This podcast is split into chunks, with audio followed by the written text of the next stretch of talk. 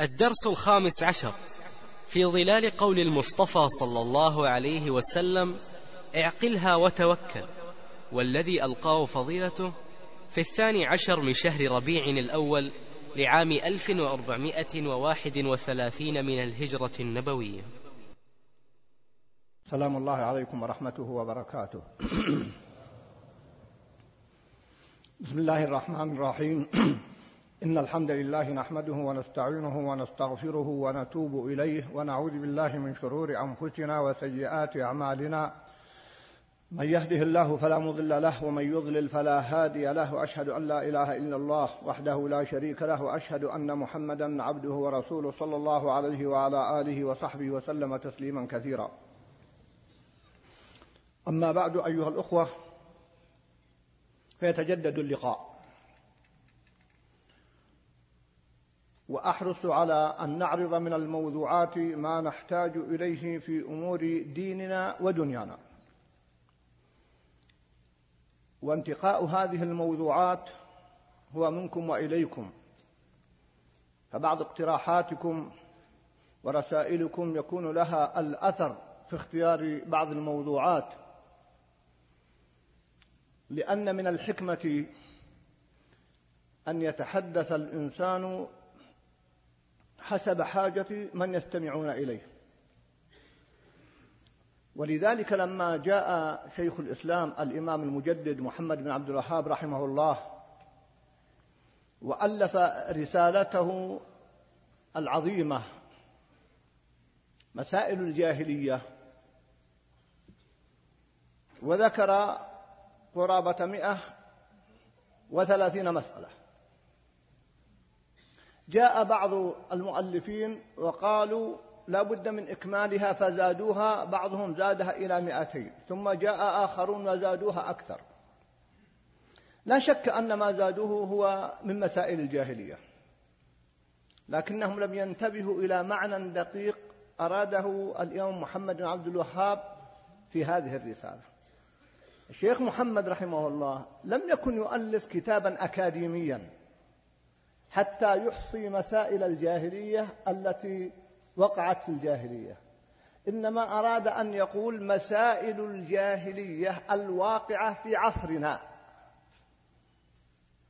فعد هذه المسائل ولذلك ألفت رسالة في إحدى الجامعات ووجدوا أن كل مسألة ذكرها الإمام محمد بن عبد الوهاب كانت واقعة في عصره. إذا هو كالطبيب الماهر عندما يجرى فحص على المريض وتخرج نتائج التحليل. قد تكون الأمراض كثيرة لكن يذكر من الأمراض ما في هذا المريض بالذات. فمثلا يعرف في الحساسية أنها تزيد على مئة نوع أي أسبابها أكثر من مئة سبب. فعندما يفحص المريض البعض يكون عنده سبب واحد من سبب واحد أو من سببين أو من عشرة ما يمكن يقال لهذا المريض أن كل أنواع أو أسباب الحساسية متوافرة فيه. أردت أن أصل إلى أن شيخ الإسلام محمد عبد الوهاب كان يؤلف لواقعه ولذلك نجحت دعوته. بينما جاء آخرون وبدأوا يؤلفون كتبا ينتهون من تأليفها لا يقرؤون حتى هم. لأن مجرد تأليف النظري. ولذلك من الحكمة أننا إذا ألقينا موضوعا أو حضرنا لموضوع معين أن نكون حسب حاجة الناس. ولذلك إشارة الشيخ في مقدمته حفظه الله وإياكم عندما قال إنه موضوع إيماني عقدي تربوي أقول صحيح. بل هو موضوع إيماني عقدي تربوي علمي تدبري دعوي. اخترنا له هذا العنوان الذي هو اعقلها وتوكل. وهذا أصله حديث عن النبي صلى الله عليه وسلم ورد عن أنس رضي الله تعالى عنه كما ذكر أو في رواية الترمذي وعن عمرو بن أمية الضمري. أنه جاء رجل للنبي صلى الله عليه وسلم عن أنس بن مالك قال جاء رجل سمعت أنس بن مالك يقول جاء رجل قال رجل يا رسول الله نعم. وقد جاء بناقته أأعقلها وأتوكل أو أطلقها وأتوكل؟ قال النبي صلى الله عليه وسلم أعقلها وتوكل التوكل وحده بدون عمل ما ينفع. وهذا الحديث ذكر بعض العلماء وإن كان حسنه الشيخ الألباني رحمه الله أن فيه ضعفا. لكن ورد حديث آخر عن عمرو بن أمية الضمري عن النبي صلى الله عليه وسلم نحو هذا الحديث كما عند الترمذي أيضا. وقد حسنه بعض العلماء وصححه ابن حبان وحسنه غيره. فالشاهد أن الحديث قد حسنه بعض العلماء ومعناه صحيح ستؤيده وكما سنرى من الأدلة والآيات والأحاديث. لماذا أخذت هذا الموضوع؟ كما قلت في مقدمة حديثي. ثم هو موضوع تدبري. أيها الأخوة أيها الأحبة في ظل هذه الأوضاع التي تعيشها الأمة كل يبحث عن سبيل النجاة. النجاة في كتاب الله وسنة النبي صلى الله عليه وسلم. تركت فيكم ما إن تمسكتم به لن تضلوا بعد أبدا. ففروا إلى الله. فاستمسك بالذي أوحي إليك. لاحظوا كلمة استمسك. الألف والسين للطلب قوة التمسك بالذي أوحي إليك. إنك على صراط مستقيم. في ظل هذه الأوضاع التي ترون الأمة كيف تعيش نجاتنا في القرآن. ومثل هذه الموضوعات التي ومثل هذه الموضوعات التي أطرحها هي كلها في القرآن والسنة. ولذلك ذكر العلماء معنى اللطيف في سورة الكهف. أول ما يتبادر إلى أذهاننا في سورة الكهف أن لأصحاب الكهف وهذا صحيح من وجه. لكن قال العلماء لها معنى بليغ جدا. ولذلك تقرأ في كل جمعة. الكهف كما أنه أصبح لأصحاب الكهف الغار يعني هذا الكهف الغار أصبح سبب نجاة وطريق نجاة لأصحاب الكهف. قالوا فكل ما في سورة الكهف يؤدي إلى النجاة. فكلها كهف. سواء في قصة الفتية أو في قصة صاحب الجنتين أو في قصة موسى عليه السلام والخضر أو في قصة ذي القرنين أو غيرها. الكهف هو ما يلجأ إليه الإنسان عند الضرورة كما لجأ أصحاب الكهف. فكلها كهف. أي ملجأ. ولذلك كما ورد عن النبي صلى الله عليه وسلم أن قراءة أول السورة أو آخر السورة وكلها وردت أحاديث صحيحة تعصم من الدجال. فاقرأوا عليه فواتح سورة الكهف. فهي ملجأ يعني. يعني كأن سورة الكهف ملجأ بحد ذاتها. اسمها الكهف. وسببها ما ورد في قصة الكهف لكن هي بجملتها ملجأ حتى من الدجال. فإذا قرأت عليه فواتح سورة الكهف عصم الله جل وعلا من قرأها. كما أن الفتة لما فروا إلى الكهف سلموا ونجوا من أذى قومهم وإهلاك قومهم. إذا هكذا القرآن كله كهف كله نجاة. ومن أعظم ما يحقق هذا المعنى هو التدبر الذي نتحدث عنه. ومن ذلك موضوع اليوم الأخذ بالأسباب والتوكل. القرآن مليء. حتى قال ابن القيم رحمه الله أن كاد نصف القرآن يتحدث عن التوكل. لما له من أثر. فإذا نحن نتحدث عن هذا الموضوع لأنه موضوع قرآني تدبري. فأيها الأخوة أكرر وأريد أن نركز على هذا المعنى. في أي قضية تريد لكم في حياتكم فروا إلى القرآن. ونزلنا عليك الكتاب تبيانا لكل شيء. تبيان لكل شيء. نجاة شفاء هدى. فجئنا نتحدث اليوم عن هذا الموضوع. من الأسباب أنه كما ذكرت أنه موضوع قرآني تدبري. أنه أيضا موضوع إيماني أيها الأخوة. ولذلك التوكل من أعلى درجات الإيمان. ولهذا لا يكون من السبعين الألف الذين أسأل الله يجعلني وإياكم من هؤلاء الذين يدخلون الجنة بغير حساب ولا عقاب إلا من بلغ القمة في التوكل. القمة ولذلك قال النبي صلى الله عليه وسلم هم الذين لا يسترقون ولا يتطيرون ولا يكتوون. آخر الحديث وعلى ربهم يتوكلون. أي قمة التوكل مع أن غيرهم يدخل الجنة لكن ليسوا في السبعين. هذه أعلى درجات الإيمان. إذا نحن نتحدث اليوم عن التوكل والأخذ بالأسباب لأن أعقلها وتوكل فأعقلها النصف الأول يتعلق بالأخذ بالأسباب والنصف الآخر يتعلق بالتوكل. فاخترت هذا الحديث لأنه من جوامع الكلم التي أعطيها النبي صلى الله عليه وسلم والتي فضل بها النبي صلى الله عليه وسلم قد فضل على النبيين بست كما ورد في الأحاديث الصحيحة وذكر منها أنه أعطي جوامع الكلم. ما هي جوامع الكلم؟ أن يقول كلمة واحدة يمكن يؤلف فيها مؤلفات. اعقلها وتوكل جملة, جملة واحدة. من كلمتين نتحدث فيها وأنا والله أتحدث أمامك الآن لا أدري كيف سأستطيع أستوعب الموضوع لكن أسأل الله التوفيق والسداد. واجتهدت بعد بذل كل ما أستطيع للإعداد لهذا الموضوع بعد ذلك فوضت الأمر إلى الله. وتوكلت على الله بأن يعينني ويعينكم على فهم هذا الموضوع ولو بإشارات يسيرة لأن الوقت كما تعلمون قليل. إذا هو موضوع إيماني بل عالي الإيمان فيما يتعلق بالتوكل. حتى إنني أقول لكم من أراد أن يعرف مقدار إيمانه فلينظر إلى مقدار توكله وأخذه بالأسباب. معادلة.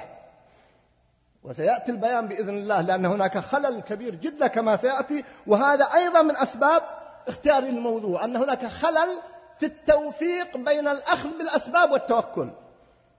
كما تأتي بيانه. هناك إفراط وتفريط وقليل من سلكوا طريق الوسط وفقوا بين الأخذ بالأسباب والتوكل. لأن هناك من غلا فأخذ بالأسباب دون التوكل وهو يجمع بين الغلو والإفراط في كل حال أو العكس. من قال أنا من المتوكلين وفرط في الأسباب فغلا في هذا وفرط في هذا. فجئنا أيضا نحاول أن نطرح التوازن بين الأخذ بالأسباب وبين التوكل. أيضا أنه يحتاجه كل مسلم. بل ذكر ابن القيم أن كل إنسان بل قال حتى كل حيوان يحتاج إلى التوكل. لكن يختلف مقامات الناس في التوكل. فضلا عن كل قال كل مخلوق إنسان المسلم الكافر الحيوانات لو أنكم توكلتم على الله حق توكله لرزقكم كما يرزق الطير. تغدو خماصا وتروح بطانا فإذا التوكل ليس موضوعا خاصا بالمسلم فقط فضلا عن الصالحين والدعاة إذا كان لكل مخلوق لكل مسلم بل لكل مخ... حتى الحيوانات حتى الدواب حتى الطيور. فإذا لابد أن نطرح هذا الموضوع بما يناسب المقام. أيضا الخلل الواقع فيه كما قلت بين الإفراط والتفريط. قوة العلاقة بين التوكل التوكل وفعل الأسباب اعقلها وتوكل. حاجة الأمة إليه أيها الأخوة حاجة الأمة إليه في هذه الظروف. واسمحوا لي وقفة مع هذا السبب الذي جعلنا أطرح هذا الموضوع. الأمة اليوم تكالبت عليها الأعداء. وتداعت عليها الأمم كتداعي الأكل على قصعتها كما ورد في الحديث. انظروا الأخبار الآن. انظروا الواقع الآن. إن جئت على الواقع الدولي انظروا الهجوم على هذه الأمة. والمؤامرات على هذه الأمة من جميع أعداء الله من اليهود والنصارى والرافضة والعلمانيين والمنافقين.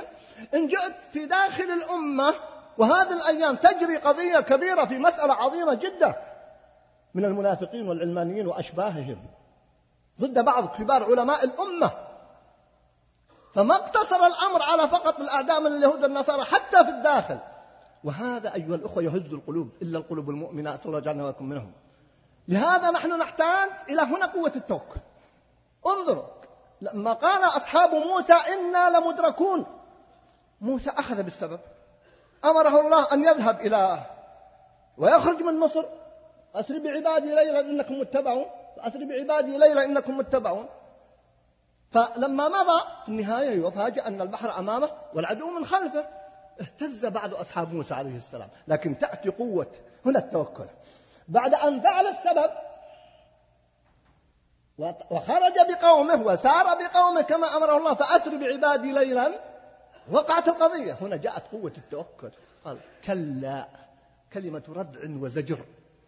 أقوى كلمات الردع والزجر. كلا إن معي ربي سيهدين. مباشرة فأوحينا إلى موسى أن نضرب بعصاك البحر فانفلق. مباشرة فعل فورية قوة هذا الإيمان قوة التوكل تحدث العجب بل نجد أيضا في مثل ذلك أيها الأخوة حال النبي صلى الله عليه وسلم لما قريش طلبت وبحثت عنه وعلم أنهم قد تآمروا لقتله ماذا فعل؟ أخذ بالسبب. ما قال أنا رسول الله سيحميني وهو جالس في بيته صلى الله عليه وسلم. أخذ بكل الأسباب. بدل أن يذهب للمدينة جهة الشمال أين يذهب؟ إلى الغار غار ثور جهة الجنوب ويختفي ثلاثة أيام. هذا الذي يستطيعه النبي صلى الله عليه وسلم. صلى عليه بأبي وأمي صلى الله عليه بأبي. هذا النبي صلى الله عليه وسلم سيرته. هذا الذي نحتاج إليه وليس الاحتفالات البدعية مع كل أسف بدعوى حب النبي صلى الله عليه وسلم. كلا وحاشا. تعصي الإله وأنت تزعم حبه. لا يمكن هذا. إنما هو يكون بالاتباع. قل إن كنتم تحبون الله فاتبعوني يحببكم الله. فيذهب النبي صلى الله عليه وسلم. فيأتي ويبحثون عنه بكل مكان ويضعون الجوائز. فيأتي يقول أبو بكر يا رسول الله لو نظر أحدهم إلى قدمه لرآنا لأنه وقفوا على الغار. ماذا يقول النبي صلى الله عليه وسلم؟ أعظم المتوكلين. ماذا قال؟ قال يا أبا بكر ما ظنك باثنين الله ثالثهما. إذ يقول لصاحبه لا تحزن إن الله معنا. لكن متى كان توكله النبي صلى الله عليه وسلم؟ بعد ماذا؟ بعد عقلها وتوكل بعد أن أخذ بكل الأسباب. وسيأتي إشارة إليها. أيضا الذين قال لهم الناس لاحظوا في بدر الثانية الذين قال لهم الناس إن الناس قد جمعوا لكم فاخشوهم. ما مثل ما هو واقع الآن. الآن مؤامرات عظمى على الأمة. فزادهم إيمانا. وقالوا لاحظوا زادهم إيمانا. وقالوا حسبنا الله ونعم الوكيل. لاحظوا التوكل يأتي في كل هذه الآيات. فانقلبوا بنعمة من الله وفضل لم يمسسهم سوء. مجرد مس. لاحظ ما قال ما أصابهم سوء. قال لم يمسسهم سوء. هذا تدبر القرآن. يعني مجرد المس. في فرق أن تقول مسيت فلان أو أصبت فلان. لماذا؟ لقوة إيمانهم وتوكلهم. في الأحزاب إذ جاءوكم من فوقكم ومن أسفل منكم وإذ زاغت الأبصار وبلغت القلوب الحناجر وتظنون بالله الظنون. هنالك ابتلي المؤمنون وزلزلوا زلزالا شديدا. هنا هنا يأتي توكل النبي صلى الله عليه وسلم. ولك يأتي في آخر الآيات لقد كان لكم في رسول الله أسوة حسنة. أي بعمله. أخذ بالسبب النبي صلى الله عليه وسلم. حفر الخندق وهو أمره عجيب حفر الخندق. وأخذه من الفرس. ولا مانع أن يأخذ من غيره للاستفادة منه. أخذ بكل الأسباب النبي صلى الله عليه وسلم. بعد ذلك انتهى. انتهى دوره. بقي ماذا؟ ما يفعله الله جل وعلا. ماذا كانت النتيجة كما تعلمون في غزوة الأحزاب. إذا هذه قضية أيها الأخوة. يحتاج إلى طرح موضوع التوكل والأخذ بالأسباب مع بعض. اعقلها وتوكل. ولذلك أيضا ضعف الأمة حتى في أمور الدين والدنيا. الآن الذي أمامكم في هذا المسجد بيت بيوت الله من مكيفات وغيرها هل كلها مصنوعة من بلاد المسلمين؟ مع كل أسف. كثير منها مستوردة من أعدائنا الأمة الحقيقة تخلفت عن مقومات كثيرة لأن لم تأخذ بالأسباب يؤسفني والله يحزنني أن نجد الرافضة. وعندما قامت دولتهم دولة المجوس انظر الآن يهددون العالم كيف؟ على الأقل ولو إعلاميا. وإلا أعرف أن هناك تحالفات سرية بينهم وبين أعداء الله مع اليهود والنصارى والأمريكان. هذه حقائق ثابتة منذ قام الخميني قبل أن يقوم. الخميني من أين جاء؟ جاء من فرنسا. جاء بطائرة خاصة من فرنسا. وعلاقته بالغرب قديمة جدا علاقة اليهود والنصارى. بالرافضة بينها شيخ الإسلام رحمه الله في وقته ولا تزال مستمرة لكن مهما كان فنعم أخذوا ببعض أسباب الدنيا ونحن نتفرج لماذا؟ هل هم أقوى منا إيمانا؟ تعرفون من هم الرافضة وعقيدة الرافضة هل هم أكثر منا عددا؟ هم أقلية في العالم الإسلامي هل هم أكثر منا مالا؟ أخذوا ببعض الأسباب وهداهم الله جل وعلا على قدر أخذهم بالأسباب ونحن خلينا عن الأسباب التي يجب أن نأخذ بها فأصبحنا عالة في كل شيء أو في أغلب شؤوننا. لذلك لا بد من طرح مثل هذا الموضوع أيها الأخوة. واقع كثير من الشباب الآن. كم والله يحزنني عندما أرى شباب من أبنائنا عاطلين عن العمل. يأتون يبحثون عن من يساعدهم في زواجهم في أكلهم وشربهم. وهذا الآن كثر هذا الأمر. لماذا أتألم؟ في بلدنا. بلدنا والحمد لله من فضل الله. أنها كانت مأوى ومكان أنها مفتوحة لكثير من المسلمين وهذا فضل من الله علينا أن يتيح لنا عندنا من الخير أن يأتي إخواننا من بلاد المسلمين بلا منا لكن هناك كفار هناك نصارى هناك مج... هناك هندوس الذي لا يجوز أن ندخل جزيرة العرب موجودين عندنا. والمشكلة أن بعض هؤلاء وتعرفون حصوله على التأشيرة والفيزا كما يقال صعبة جدا بعضهم أعرفه يدخل شهريا عامل يأتي عشرين ألف ريال شهريا. وأبناؤنا؟ مسلمين أقوياء من أهل البلد لديهم الفرص متاحة يقول ما وجدت وظيفة. الحقيقة لابد من طرح هذا الموضوع. لو أخذوا بالأسباب كما أخذ غيرهم. إذا كان هؤلاء هندوس استطاعوا أن يحصلوا على هذا الأمر. أذكر في حارتنا في الرياض بقالة لا يتوقف الناس عنها. فسألت أحد أقاربي أنا لم عفوا لست ساكنا في ذلك الحي لكن كانت قريبة من مكتبي. فسألت بعض أهل الحي قلت ما سر توافد الناس على هذه البقالة مع أن القائمين عليها من الهندوس. لو كانوا مسلمين أهلا وسهلا شركاؤنا. وهذا فضل من الله ونفرح بذلك لأن معولون أسر مسلمة. الهندوس ماذا يعني هندوس عباد البقر. قال أبدا هذه البقالة أولا لا يغلقون. بقالة عادية. لا يغلقون أبدا وما في شيء تطلب إلا تجده. لو ما وجدت خلال دقائق يحذرونك. فأصبحنا نأتي ونحن مطمئنون أن نجد ما نريد. فيحصدون عشرات الآلاف شهريا. وأبناؤنا يقول أنا ما وجدت وظيفة ما وجدت عمل. هذا التواكل وهذا التساهل. أقول لا أقلها وتوكل. خذ بالأسباب. جاء رجل وإن كان الحديث فيه ضعف لكنه مهم جدا للنبي صلى الله عليه وسلم وسأل الصدقة قال هل عندك في بيتك شيء؟ قال ما عندنا شيء يسير. فقال النبي صلى الله عليه وسلم ائت به. فباعه النبي صلى الله عليه وسلم. من يشتريه؟ قال رجل أشتري بدينار. قال من يزيد؟ قال آخر بدينارين. قال أتها. كل الذي عنده في بيته دينارين. فأعطاه دينار قال أنفقه على أهلك. والدينار الآخر اشتر به فأسا واحتطب به وأخبرني. فبعد أيام جاء للنبي صلى الله عليه وسلم وقال عندي عشر دنانير الآن. كتب عشر دنانير. باع كل الذي في بيته. دينار أنفقه على أهله ودينار احتطب به. وقد ورد هذا وإن كان في ضعف لكن وردت أحاديث صحيحة. لأن يأخذ أحدكم فأسه ويحتطب.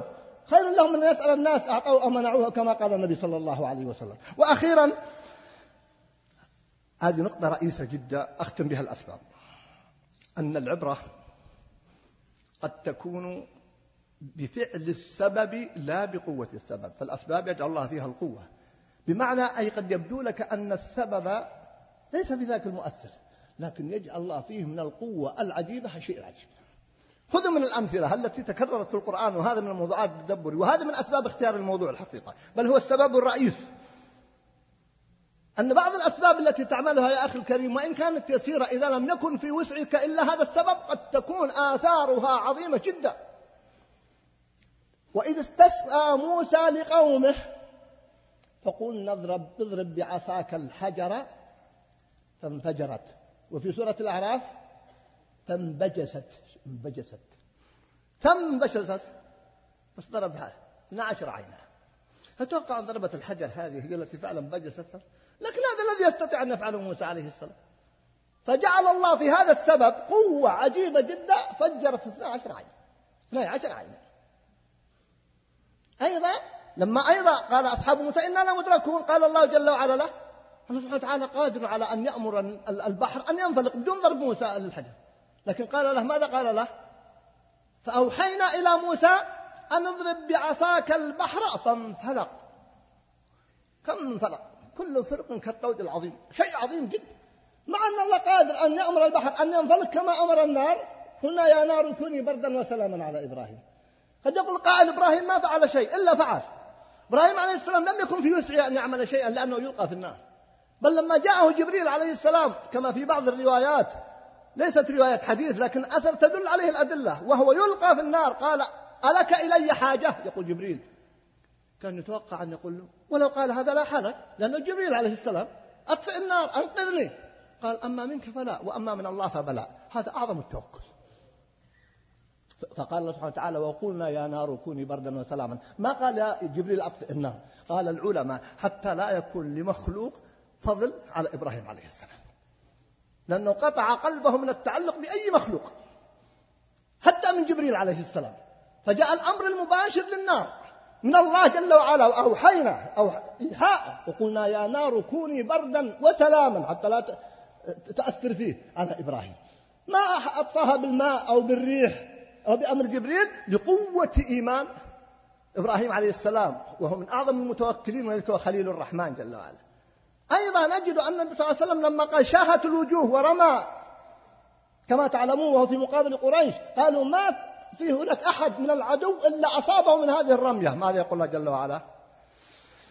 وما رميت إذ رميت ولكن الله رمى. لكن فعل السبب. تصوروا آخر مثال أو لأن أمثلة عجيبة جدا والوقت فاسمحوا لي على استعجالي في بعض النقاط. أيها الأخوة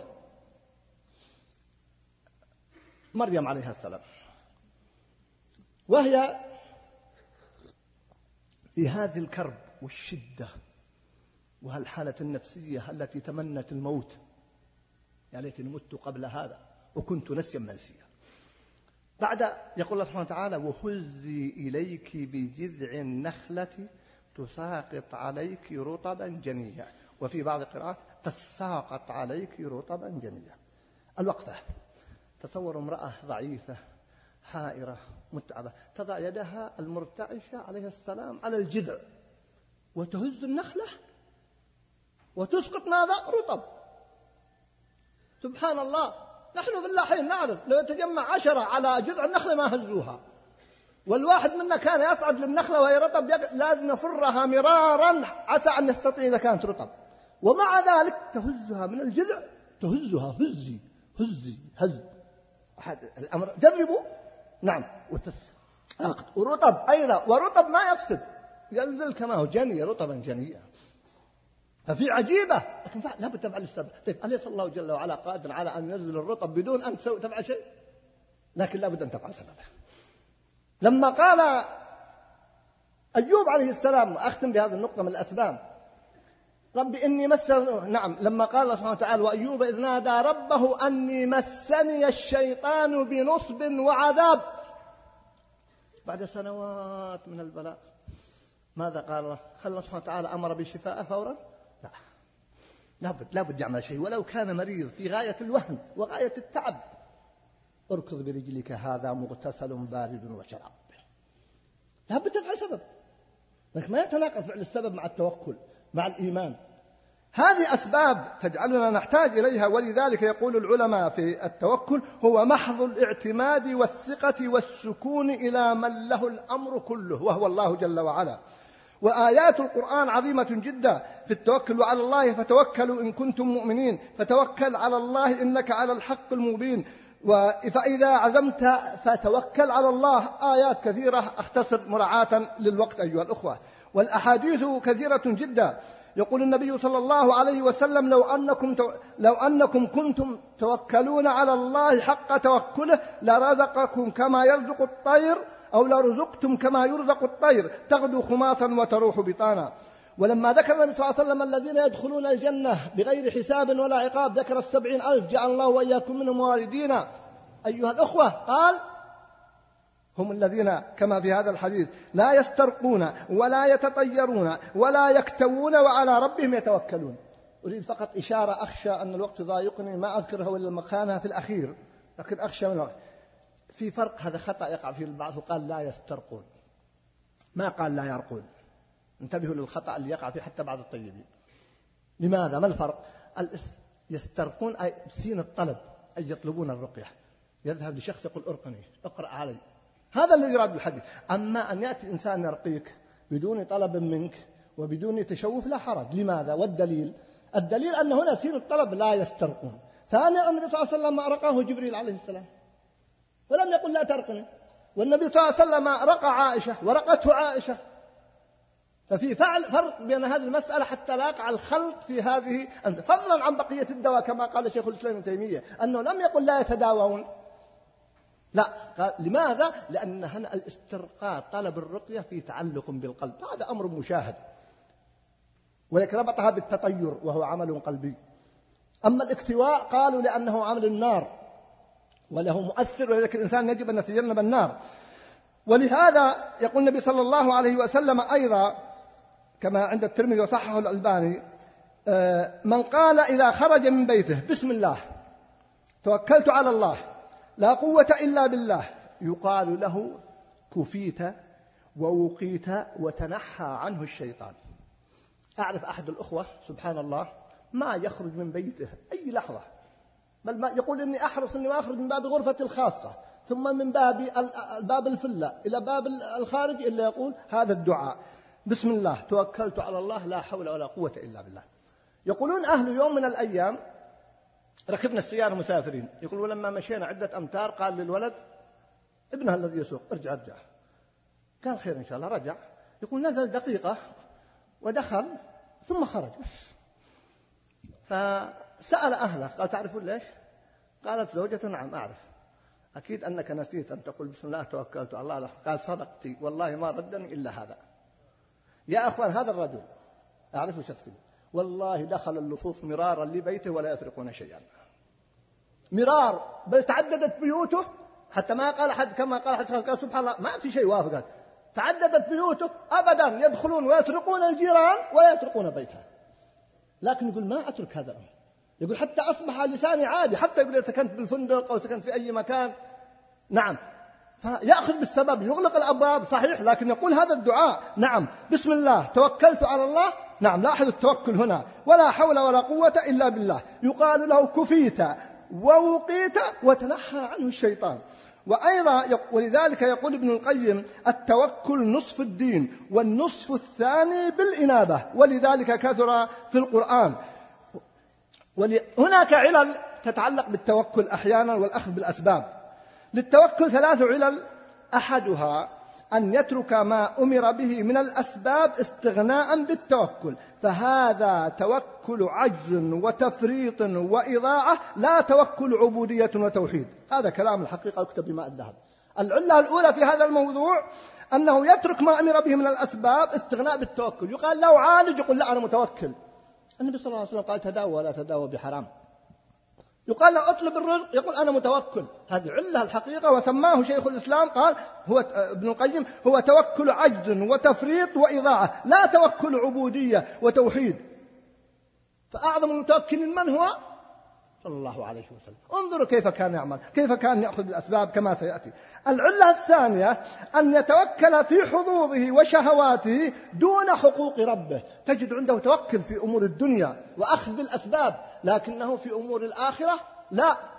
العلة الثالثة أن يرى في توكله منة ويغيب ذلك عن مطالعة المنة. يرى أنه ما دام متوكل يعجب بنفسه ويتصور أنه أكمل إيمانا من غيره هذه علل تعرض لبعض المتوكلين. هنا أيضا أيها الأخوة هناك كثير من الناس من أعظم العلل أن يتصورون أن نفي أن من أعظم التوكل عدم الأخذ بالأسباب وهذا غير صحيح. لأن التوكل بذاته قال العلماء من أعظم الأخذ بالأسباب. التوكل بذاته هو سبب من الأسباب. ولهذا فليس الأخذ بالأسباب هو الذي ينافي التوكل كما يفهم كثير من الناس. لا. الأخذ بالأسباب برهان للتوكل والتوكل أيضا سبب من الأسباب. ولهذا يقع الخطأ في هذا الأمر ولهذا يقول شيخ الإسلام ابن تيمية أن هذا يناقض العقل والدين. ويقول ومحو الأسباب أن تكون أسبابا نقص في العقل والإعراض عن الأسباب بالكلية قدح في الشرع. أقسام الناس في الأخذ بالأسباب. ذكر ابن القيم أن الناس أربعة أقسام. قال أعجزهم من لم يبذل السبب ولم يكثر الطلب فهذا أمهن الخلق. عبارات قوية جدا من ابن القيم رحمه الله. قال أعجزهم أقسام الناس في الأخذ بالأسباب. من لم يبذل السبب ولم يكثر الطلب فهذاك أمهن الخلق. الثاني مقابله وهو أحزم الناس. من أدلى بالأسباب التي نسبها الله تعالى مفضية إلى المطلوب وسأل سؤال من لم يدل بسبب أصلا بل سؤال المفلس البائس ليس له حيلة ولا وسيلة. والله عجيب أخوان. هذا كلام يكتب بماء النور من ابن القيم. أعيده كل حرف فيه يصعب حذفه وقرأته بنفسه أعيده. يقول أحزمهم في الأخذ بالأسباب هو أحزم الناس. من أدلى بالأسباب يعني أخذ بالأسباب التي نسبها الله أسبابا لأنه سيأتي أن هناك أمور يتصور أنها من الأسباب ليست من الأسباب.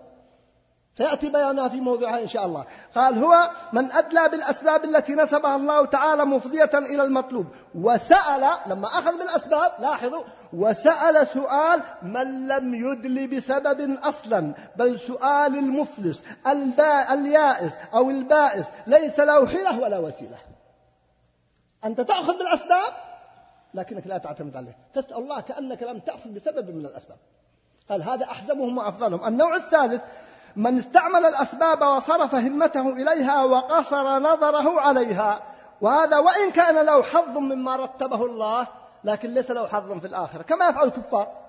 الكفار يأخذون من الأسباب ويتوصلوا إلى ما وصلوا إليه لكن يعلمون ظاهرا من الحياة الدنيا وهم عن الآخرة معرضون. هم معرضون. نعم أيها الأخوة.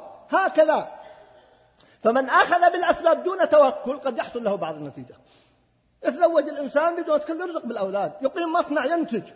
يقيم مزرعة. لكن هؤلاء في نقص لأنه نقص عندهم التوكل. الرابع وهو رجل نبذ الأسباب وراء ظهره وأقبل على الطلب والدعاء والابتهال. فهذا يحمد في موضع ويذم في موضع ويشينه الأمر في موضع. أعيده مرة أخرى. هذه تقسيمات دقيقة للغاية. يقول هو رجل الرابع نبذ الأسباب وراء ظهره وأقبل على الطلب والدعاء والابتهال فهذا يحمد في موضع. متى يحمد في موضع؟ إذا لم يجد سبب. لم يجد إلا أسباب محرمة. ولم يجد سببا يستطيع أن يفعله. هذا يحمد. ما بقي أمامه إلا الانقطاع إلى الله جل وعلا. ويذم في موضع. نعم. إذا أخذ بأسباب نعم. أو ترك ويذم في موضع. نعم. إذا كانت هناك أسباب وتركها كإنسان أمامه الدواء. نقول خذ الدواء يقول لا أنا متوكل. قال يذم هذا الرجل. نعم النبي صلى الله عليه وسلم ظاهر بين درعين واختفى في الغار صلى الله عليه وسلم وكف وجعل لأهله طعام سنة وهو أعظم المتوكل هذا يظن الذي يأخذ فقط بالتوكل دون الأخذ بالأسباب. ولذلك يقول عمر بن الخطاب رضي الله تعالى عنه جاء لناس من الأعراب. ووجد عندهم إبل. قالوا لهم إذا أصيبت الإبل عندكم بالجرب كيف تعالجونها؟ قالوا عندنا امرأة صالحة امرأة كبيرة في السن. صالحة نأمرها وتدعو لنا وتدعو للإبل فتشفع انظروا إلى هذا المعلم الرباني صاحب السنة الخليفة الراشد المشهود له بالجنة رضي الله عنه. قال ما أحسن هذا؟ يعني كلام جميل أنكم تأمرونها أن تدعو لكم لكن لو أنكم خلطتم مع دعائها عبارة جميلة لو أنكم خلطتم مع دعائها شيء من القطران. يعني ما يكفي خذوا بالسبب لو عبر لو أنكم أخذتم شيء من القطران معروف عند أهل الإبل أن الجرب أن الإبل تدهن في القطران فتشفى فيقول مع الدعاء جيد لكن ما يكفي. خذوا القطران وادهنوا به الإبل وتوكلوا على الله وادعوا. فاجمع بينهما وهذا معنى جميل جدا. ولهذا أيها الأخوة من هذه المعاني الدقيقة كنت يوم من الأيام جالس في مجلس فجاء أحد طلاب العلم طالب علم ما شاء الله فاضل وكان في أحد كبار المشايخ وقال له يا شيخ أنا فكرت في واقع الأمة هذا كلام قبل يمكن عشرين سنة. قال ما شاء الله وش توصلت إليه؟ قال يبدو لي الانتصار الآن تحققه الأمة في كثير من ميادين الانتصار بسبب دعاء المسلمين. قال والله إنك تستحق الضرب والتعزير. فاستغربنا قال لماذا النبي صلى الله عليه وسلم ما جلس في وسط الكعبة ويدعو وينتصر الإسلام؟ لماذا النبي صلى الله عليه وسلم يخرج ويختفي ويترك مكة ويذهب إلى المدينة ثم يجاهد؟ ما دام الدعاء يكفي لماذا جلس النبي صلى الله عليه وسلم يدعو؟ فهمك ناقص يا بني فهمك خطأ. لا بد من الأمرين. الدعاء مهم جدا لكن متى دعا النبي صلى الله عليه وسلم؟ أعظم دعاء دعا به النبي صلى الله عليه وسلم. متى؟ في بدر وهو واجه العدو. ما دعا في الروضة الشريفة أو دعا في داخل الكعبة. إسلامنا لا يستقيم عموده بدعاء شيخ في زوايا المسجد مع أهمية الدعاء لا بد من الاثنين. ولما برزوا لجالوت وجنوده ماذا؟ قالوا ربنا أفرغ علينا صبرا. لما برزوا ما قالوها؟ قبل لما ابعث لنا ملكا نقاتل في سبيل الله. وهو نبيهم. إذ قالوا لنبي لهم ما قالوا؟ تعال يا نبي الله ارفع يديك وادعو لنا حتى نجاهد. ما قالوا له هذا؟ قالوا ابعث لنا ملكا نقاتل في سبيل الله. ولكن لما أيضا دخلوا في القتال وتعرفون قصتهم مع داود وجالوت ما وطالوت وفي قصة جالوت. ماذا قال؟ ولما برزوا لجالوت وجنوده هنا قالوا ربنا أفرغ علينا صبرا. فهي الحقيقة من المعاني الدقيقة التي لا بد من الجمع فيها في هذا الأمر. أيضا هناك أحكام أيها الأخوة آه، لا بد أن تعرف في موضوع الأسباب. أولا أنه لا يجوز أنه لا يجعل سبب إلا ما جعله الله سببا شرعا أو قدرا.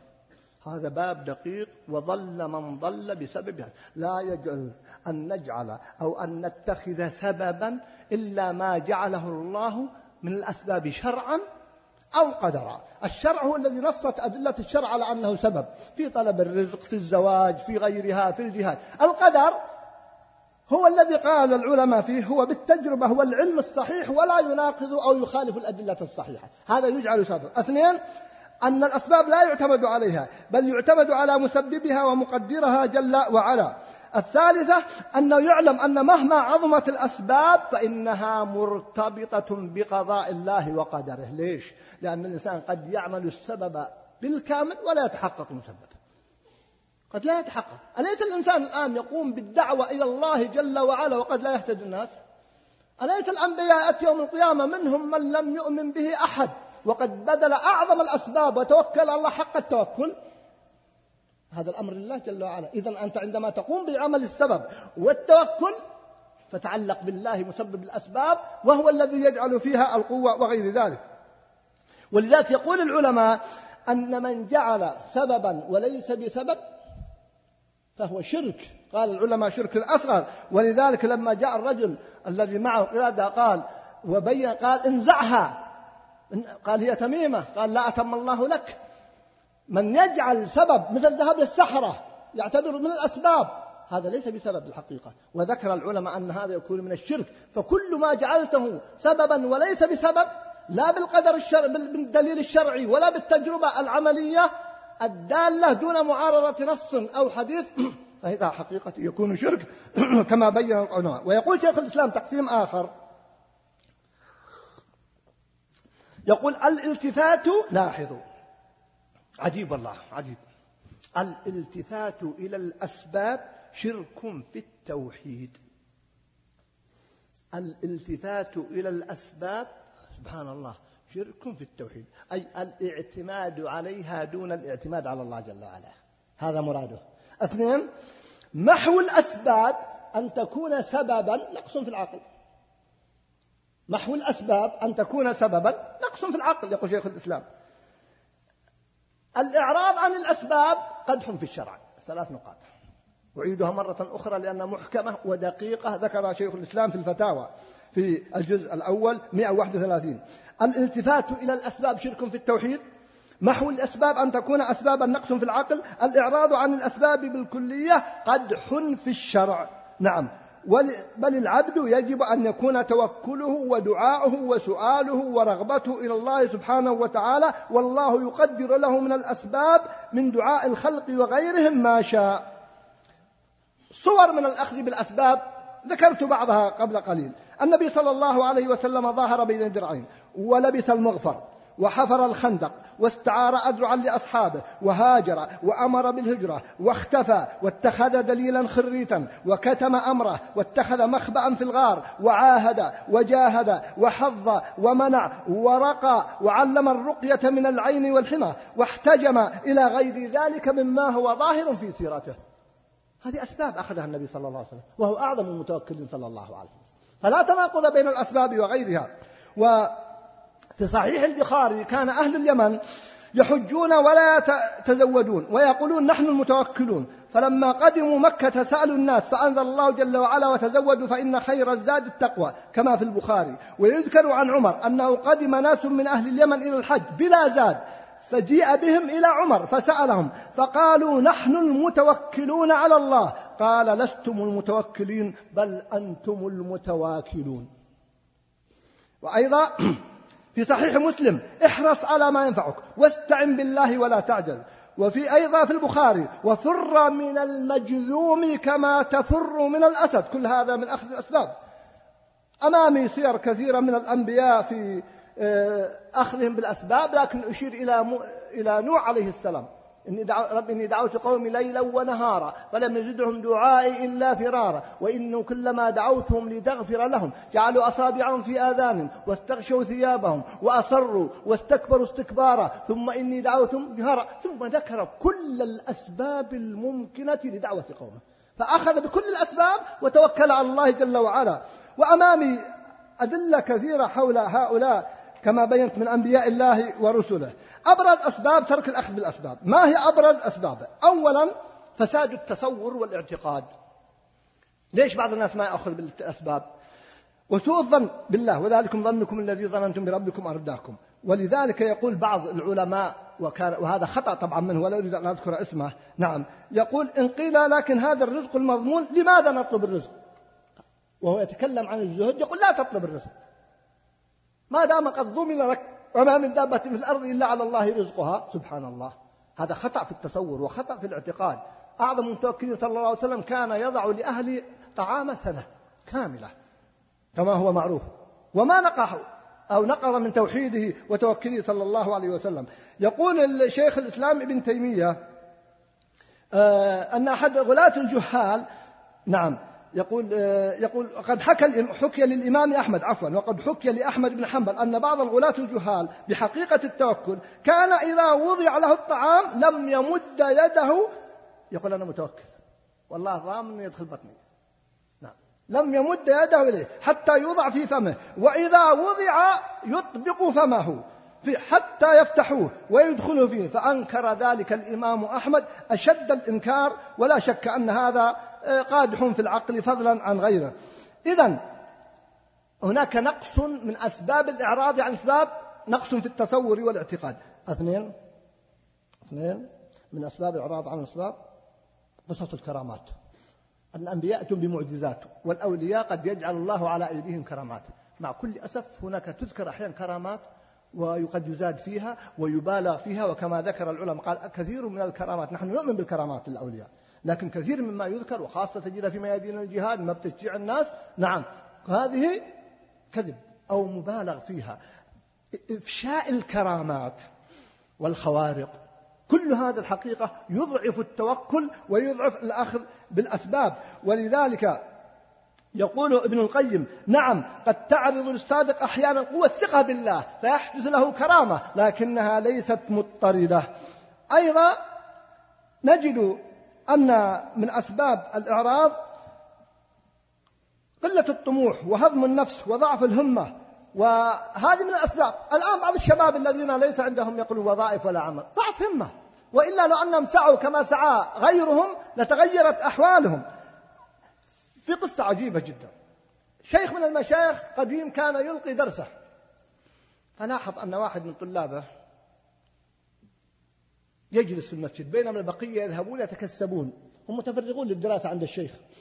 يذهبون يتكسبون بما يكفيهم للرزق ما يرجعون للشيخ إلا هذا الطالب. قال له الشيخ لماذا أنت ما تخرج؟ قال يا شيخ رأيت عجب. قال إيش رأيت؟ قال رأيت عندنا في المسجد بومة. تعرفون البومة؟ التي البوم تسمى البومة التي تخرج بالليل.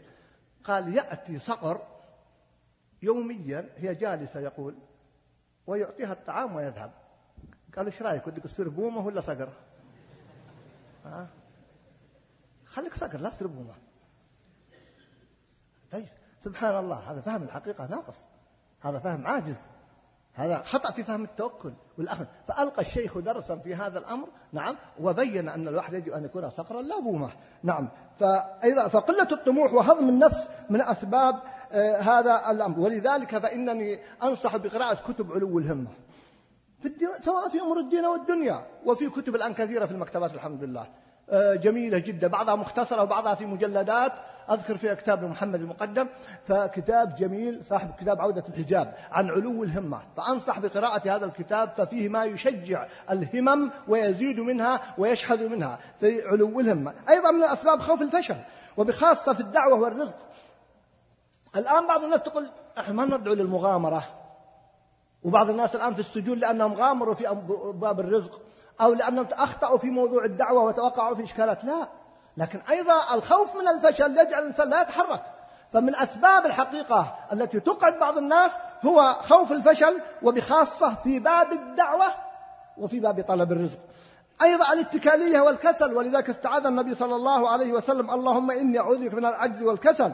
ولذلك جاء رجل للإمام أحمد وقال له أريد أن أخرج إلى مكة بدون زاد. قال لماذا؟ انظروا فقه الإمام أحمد رحمه الله. قال أريد أخرج إلى مكة بدون زاد. هذا غير ما ذكرت لكم في صحيح البخاري في قصة الذين جاءوا من اليمن وتزودوا فإن خير الزاد التقوى. قال الإمام أحمد لماذا تخرج بدون زاد؟ قال أنا متوكل. قال أنت متوكل؟ قال نعم. قال طيب ستخرج وحدك؟ قال لا سأخرج مع القافلة. قال أنت متوكل على جراب الناس. على جراب الناس توكلت. أخرج وحدك. قال ما أستطيع أخرج وحدي. إذا أنت ما توكلت على الله. توكلت على اللي معك يريدون يعطونك. لانهم لا يمكن أن ياكلوا ويتركوك فأنت متوكل على جراب الناس. هذا درس عميق تربوي إيماني في هذا الأمر. يدل على أنه متواكل وليس بمتوكل. أيضا أيها الأخوة يقول النبي صلى الله عليه وسلم المؤمن القوي خير وأحب إلى الله من المؤمن الضعيف وفي كل خير. وأيضا الأماني الباطلة من أسباب الأماني من أسباب عدم التوكل. وقال ابن القيم ورويت أيضا عن الحسن البصري الأماني رؤوس أموال المفاليس واترك منى النفس لا تحسبه يشبعها إن المنى رأس أموال المفاليس وما نيل المطالب بالتمني ولكن تؤخذ الدنيا غلابا وما استعصى على قوم منال إذا الإقدام كان لهم ركابا. إذا كثير من الناس الآن مع كل أسف يتعامل بالأماني. حتى في النهاية لا يحصل على شيء. أيضا سوء التربية. سوء التربية أيها الأخوة من أكثر ما نعاني منه في لفتة دلني عليها أحد الأخوة وأنا أعد لهذه المحاضرة. يقول الله جل وعلا عن إسماعيل عن أبينا إسماعيل عليه السلام لما بلغ معه السعي. سبحان الله. فيها لفتة تدبرية ما فقدتها إلا بالأمس وأنا أعد محاضرتك سبحان الله عجيبة هذه اللفتة كيف؟ دلني أحد الأخوة ممن ساهم في إعداد هذه المحاضرة. جزاه الله خيرا. قال فلما بلغ معه السعي ماذا فيها أيها الأخوة؟ ما قال فلما بلغ خمسة عشر عاما. ولا قال ثلاثة عشر عاما. قال وقال ولما بلغ السعي قال بلغ معه السعي. قال كانوا يؤرخون الأعمار بمتى يعملون؟ فكانوا يعملون مع آبائهم في هذه السن. بلغ معه السعي في طلب الرزق. وفي العمل. نعم. فعبر بالسعي تعبيرا عن الزمن الذي وصل إليه. قيل 13 سنة وقيل الحلم 15 سنة لتلازمهما. لأنهم كانوا في السابق. إذا بلغوا مثل هذه السن فهم يعملون. ولا أقول هذا كان في وقت إسماعيل وإبراهيم عليه السلام. بل أدركناه في وقتنا. كانوا في المزارع وفي غيرها يعملون وهم شباب مع أهلهم. اليوم يتخرج الإنسان من الجامعة ويبقى في بيته وأبوه هو الذي ينفق عليه. حتى قال لي أحد كبار التجار قبل سنتين. كنت في مكة فقال لي تبقى معنا في الحرم. قلت الله أنا عندي محاضرة في الرياض ولا أستطيع أن أبقى. قال أريد أن تنبه إلى ملاحظة وهو من كبار التجار ومن أكثرهم إنفاقا في سبيل الله وفي الخير. ومارس ومارس الحياة ممارسة عجيبة. قال أريد تنبه لنقطة. قال أبناؤنا الآن عندهم اتكالية عجيبة. حتى أنهم يريدون منا أن ننفق عليهم ونحن في قبورنا. أعجبتني هذه الكلمة. قال نبه أبناؤنا يريدون منا أن ننفق عليهم وليس فقط ونحن أحياء ونحن في قبورنا. ما عندهم استعداد يعملوا هذا الرجل أيها الأخوة كيف بدأ تجارته؟ هو من أكبر الأثرياء في المملكة. يوم من الأيام كان يحمل للناس يحمل في السوق. عندك بضاعة يحملها. حمل لحم. نقول لما حملت اللحم وصلت بيت التاجر صاحب اللحم عفوا كان سيعطيه أظن ربع ريال. يقول فاكتشف أن الدم قد سال على ثوبي. قال يا ابني تريد نغسل ثوبك؟ ولا أعطيك قرش. يقول لا أعطني قرش. أمي تغسل ثوبي. نعم. يقول فأخذت القرش ورحت لأمي تغسل ثوبي. هذا الرجل عجيب يا أخوان في سيرته وسيرته مشهورة ومطروحة في السوق. نعم. يقول كنت أقف عند الخباز حتى ينتهي الناس لأنه إذا انتهى الناس وباقي عنده خبز بدل ما يبيع ثمان بريال يبيع عشر بريال أو 12 بريال. هذا الرجل أيها الأخوة وإلى الآن والله أمشي وأنا وياه إلى الآن أحيانا يطفئ اللمبة إذا وجدها قد أوقدت وهو في الوقت نفسه ينفق الملايين في سبيل الله. الملايين في سبيل الله. تقول له ابنته لاحظوا يقول يقول قالت لي ابنتي هو يحدثني بذلك. يا أبتي أنت تعطيني ريالين في المدرسة. ابنتي في المتوسطة وزميلتنا يعطيها أبوها خمسة ريالات. قال يا بنتي زميلة أبوها موظف الدولة ضامنة له راتب في آخر الشهر. أنا على باب الله يا بنتي. في هذا المجلس الذي قال فيه هذا الكلام جاءه شخص وأقنعه بمشروعه بأكثر من عشرة ملايين وافق عليه. في سبيل الله. ليس بخلا يريد ربي أولاده. رأيت أولاده في الحج وغيره يخدمون الناس وهم أولاد هذا الرجل. الآن إلى الآن هم الذين يخدمون الحجاج. يقيم مخيمات ضخمة للحجاج. أولاده هم الذين يخدمون الحجاج. يباشرون الحجاج. يقول يريد يخرجوا رجال الفلوس موجودة الخير موجود لكن ما ينفع ما لها قيمة. فلما بلغ معه السعي فنحن نعود أبناءنا من الصغر ونربيهم على الأخذ بالأسباب من صغرهم؟ فسوء التربية أيها الأخوة يؤدي إلى نتائج وخيمة كما يقال. أيضا مما التشاؤم. التشاؤم الحقيقة يحبط الإنسان. ما في وظائف ما في عمل ما في أيضا الأمة صعب تنتصر. الأمة الأمة الأمة. ثم يبقى عالة على الأمة. فالتشاؤم مما يضعف التوكل ويضعف الأخذ بالأسباب. أيضا أيها الأحبة آخر سبب من أسباب عدم الأخذ بالأسباب والتوكل وضعف التوكل عدم وجود هدف واضح في الحياة.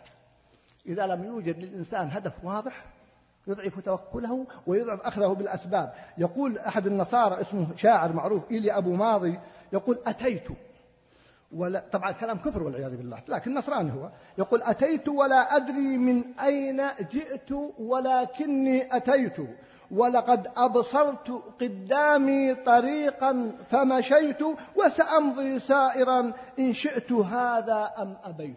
فهو جمع المآسي في هذا فالحقيقة بالعكس الإنسان جاء وقد حدد الله طريقه وأمره ولماذا وما خلقت الجن والإنس إلا ليعبدون. من أعظم ثمار الأخذ بالأسباب أنه دليل على قوة إيمان صاحبه. فإذا أردت أن تعرف قوة إيمانك فانظر لتوكلك وأخذك بالأسباب والموازنة بينهما. أيضا التفاضل وبلوغ الغايات. يقول ابن شيخ الإسلام ابن تيمية فالناس يتفاضلون في المقامات وهذا يعرف عقلا وشرعا وتجربة يقول يعرفون بتفاضلهم بالأخذ بالأسباب وتوكلهم على الله جل وعلا. لا تحسب المجد تمرا أنت آكله لن تبلغ المجد حتى تلعق الصبر صبرا ولذلك ذو القرنين من قصته وآت فأتبع سببا ثم أتبع سببا أي أخذ بكل طريق موصل إلى الغاية. ولذلك أين ذهب؟ ذهب إلى مشرق الأرض ومغاربها أيها الأخوة هذا الرجل. ذو القرنين الذي قص الله قصته أخذ بالأسباب فأتبع سببا ثم أتبع سببا. تكررت أكثر مرة في سورة الكهف أي أخذ بالسبب الموصل إلى الغاية. فذهب ولما بلغ مغرب الشمس ولما بلغ مطلع الشمس ولما بلغ بين السدين. سبحان الله شخص واحد وليس هناك طائرات ولا غيره. لكنه أخذ بالأسباب فأعطاه الله من القوة العجيبة حتى خلد الله سيرته إلى يوم القيامة. أيضا أن يكون الإنسان إذا أراد أن يأخذ بالأسباب أن يعلم أن هذا فيه نفع للناس. وفيه عبادة لله جل وعلا. يقول النبي صلى الله عليه وسلم أحب الناس إلى الله تعالى أنفعهم للناس. أيضا التخلص من العجب. حقيقة وقفت. وأول مرة وأنا أعد لكم أنتبه لهذا المعنى. يبين لكم ضعفنا يا أخوان جهلنا والله. سبحان الله. وقفت عندها. كلام ابن القيم رحمه الله. كيف من ثمار التوكل أنه يخلص من العجب؟ من ثمار التوكل والأخذ بالأسباب؟ قال نعم. قال فإن إذا اشتغل بالسبب تخلص من إشارة الخلق إليه الموجبة لحسن ظنه بنفسه. كما قال الأول إنما أوتيته على علم عندي. سبحان الله. يعني يجلس الإنسان يقول ويوفق الله سبحانه وتعالى قد يأتيه رزق قد يتصور أنه لتقواه. أنه لورعه. قد يحصل على مكسب قد يحصل على وظيفة قد يحصل على جاه قد يحصل على شيء قد يؤتي عجب وهو ما فعل سبب. يتصور أن هذه لمكانته عند الله جل وعلا ولمنزلته العظيمة عند الله جل وعلا وقد يكون هذا استدراج. فشيخ الإسلام يقول من ثمار الأخذ بالأسباب ابن القيم التخلص من العجب. ولذلك تورط في هذه القضية قارون. إنما أوتيته على علم عندي. ما قال هذا من الله ولا من فضل الله جل وعلا. هذا معنى لطيف دقيق لا يعرفه إلا أهل الإيمان كابن القيم رحمه الله تعالى. أيضا من ثمار آه الأخذ بالأسباب والتوكل مخالفة اليهود والنصارى. على طرفي نقيض. الرهبان جالسين في صوامعهم يقول نحن متوكلون. النصارى أقول الرهبان من النصارى انقطعوا عن الدنيا باسم التوكل وتركوا الأخذ بالأسباب. اليهود أنهمكوا في الدنيا ولا يعرفون الله جل وعلا. عبدة الدرهم والدينار. فالذي يأخذ بالأسباب مع التوكل يخالف اليهود والنصارى. والمخالفة بحد ذاتها مطلوبة. أيضا أيها الأخوة الأخذ بالأسباب تدفع به الأضرار والشرور. اسمحوا لي على وقفة وإن كان الوقت يلاحقني. أيها الأخوة هذه المسألة يقول النبي قصة قصة يعقوب مع أولاده. الأخذ بالأسباب تدفع الشرور. يا بني لا تدخلوا من باب واحد وادخلوا من أبواب متفرقة وما أغني عنكم من الله من شيء. خاف عليهم الحسد. فهو أخذ بالسبب فيتدفع الشرور. قراءة الأوراد أيها الأخوة. نعم قراءة الأوراد في الصباح والمساء تدفع الشرور. أعرف أحد الأخوة من طلاب العلم لا يترك قراءة ورد الصباح والمساء أبدا. حتى سمعت وربما أشرت إلى هذا في محاضرة سابقة. يقول إن أحيانا أجلس بعد الفجر لأقرأ الورد قد يكون متعب قد يكون مرهق فيقول وأنا أقرأ الورد تغفي عيني فأنام قليلا. يقول فاستيقظ. يقول أحمد الله أنه ما أصابني شيء في هذه الفترة التي لم يكن فيها وردي. وأنه ما أصاب أولادي شيء. اي والله هذا الرجل أنا رأيته. سبحان الله. يقول دخل بيته مرارا ولم يسرق. آخر قصة حد سمعتها يتحدث بها قبل أسبوعين. سبحان الله. يقول قرأت وردي فذهبت بالسيارة من أي سيارتي لآخذ أولادي لنذهب إلى مشوار. يقول وأنا في الطريق يقول السيارة مراجعين الهواء والكفرات وكل شيء قبل فترة يقول. يقول وجدت إحساس داخلي أني لابد أراجع الكفرات. لابد يقول فبحثت عن أول محطة قبل أن أصل لأولادي وجلست. يقول فلما أخذ الهواء قال كفرات الآن الأول. طيب والثاني الثالث يقول يوم وصل الرابع قال اللهم سلم سلم يقول صاحب المحطة. قال خير قال فيها سبعين الكفر سبعين يعني لو انفجر قنبلة هذا نعم. فيقول من فضل الله طبعا يقول وجدت إحساس داخلي غير عادي إني لابد أراجع الكفرات مع أنه يقول أضربها برجلي بيدي ما فيها شيء. فاكتشف أن واحد فيه سبعين. قراءة الأوراد مثل ما قلنا في الحديث قبل قليل بسم الله توكلت على الله لا حول ولا قوة إلا بالله. وسبق أن ذكرت في مناسبة قصة امرأة وهذه منتشرة هذه القصة التي لها بنت هداها الله وسبق أن ذكرتها هنا. كانت بنت جميلة لكنها صغيرة دون العاشرة فتساهلت فذهبت فيها معها للسوق أو للمستوصف. ولما رجعت يبدو أن في صاحب من أهل الشر أعجبته هذه الفتاة أو الطفلة وتابع البيت حتى عرفه.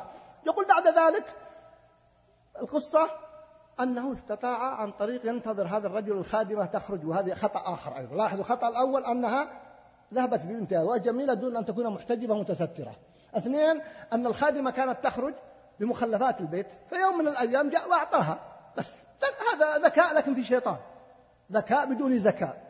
مرتين ثلاث ألفها. قال أريد منك شيء تخبريني أخذ رقمها وأعطاه إذا خرجت المرأة ولا بقي في البيت أحد تخبريني. فعلا وأعطاها مبلغ من المال. أخبرته فجاء ودخل البيت وفتحت له البيت للشغالة طبعا. ولما جاء قال وين الفتاة؟ فإذا هي نائمة يقول لما قرب من منها أو من غرفتها. تقول كأن هناك من يحجزه حاول حاول ما يستطيع. خرج. قال سأعيد الكرة.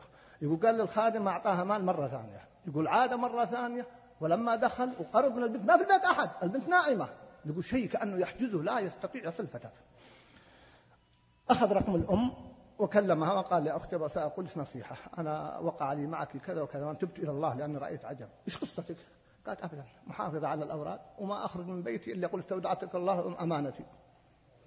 لا أبدا هذا اللي تفعله. فهم الله ابنتها أيها الأخوة مع أنها قصرت وفرطت.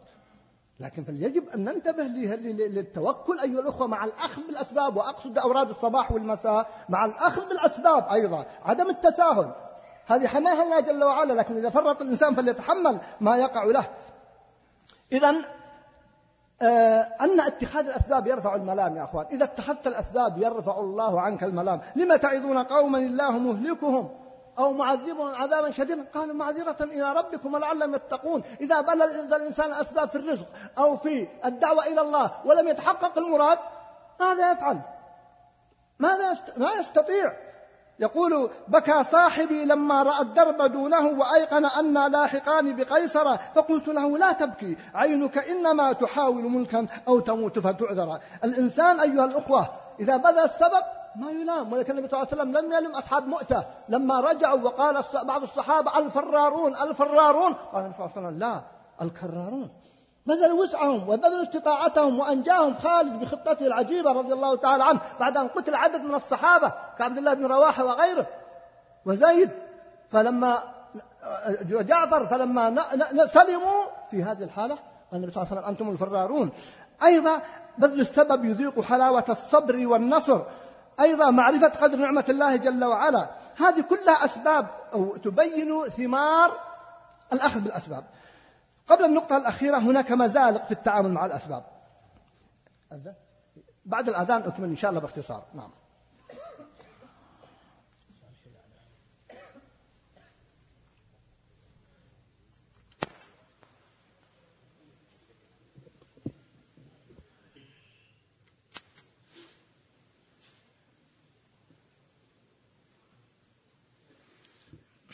بسم الله الرحمن الرحيم. نكمل ما بقي ثم أقف مع ما تيسر من أسئلتكم بإذن الله.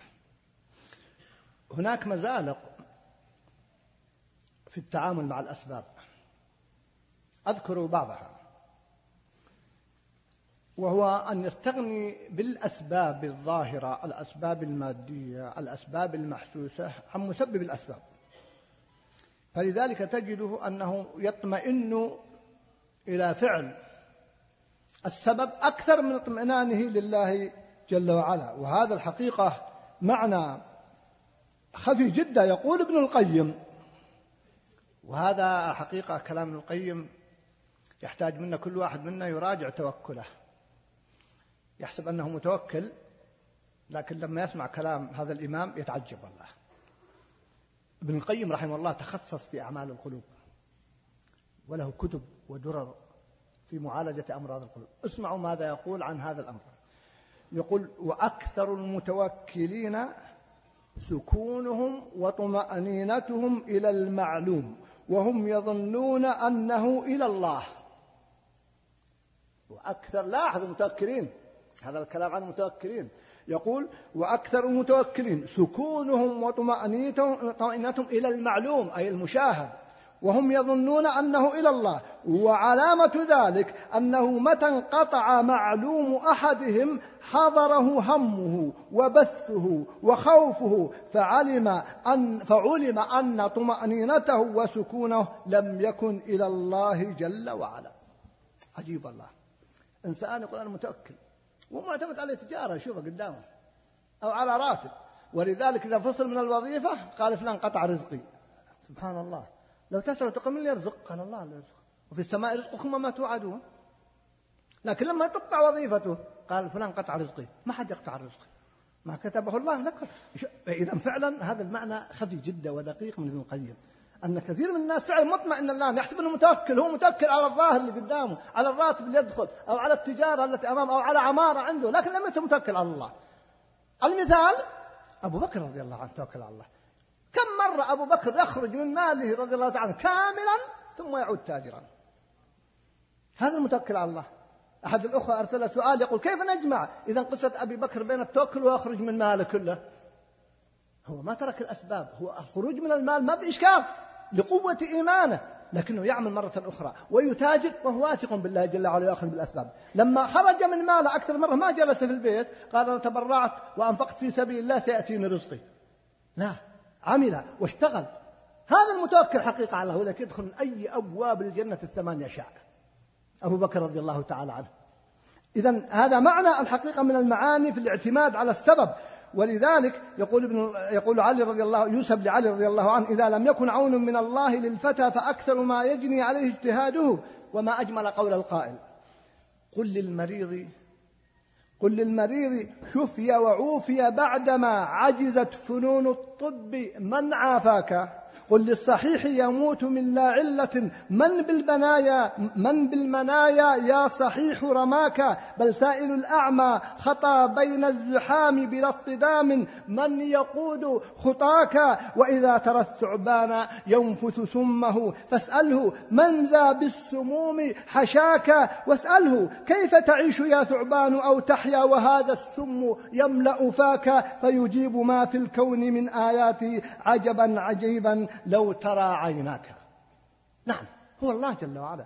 نحن نأخذ بالاسباب نعم. ويجب أن نأخذ بالاسباب ونتوكل على الله سبحانه وتعالى ولكن هنا يكون التوكل اللهم لا سهل إلا ما جعلته سهلا. وأنت تجعل الحزن سهلا إذا شئت أو كما رضى عنه صلى الله عليه وسلم. وإن يمسسك الله بضر فلا كاشف له إلا هو. وإن يردك بخير فلا راد لفضله. هذه معاني دقيقة جدا في بيان المزالق التي يعتمد فيها البعض.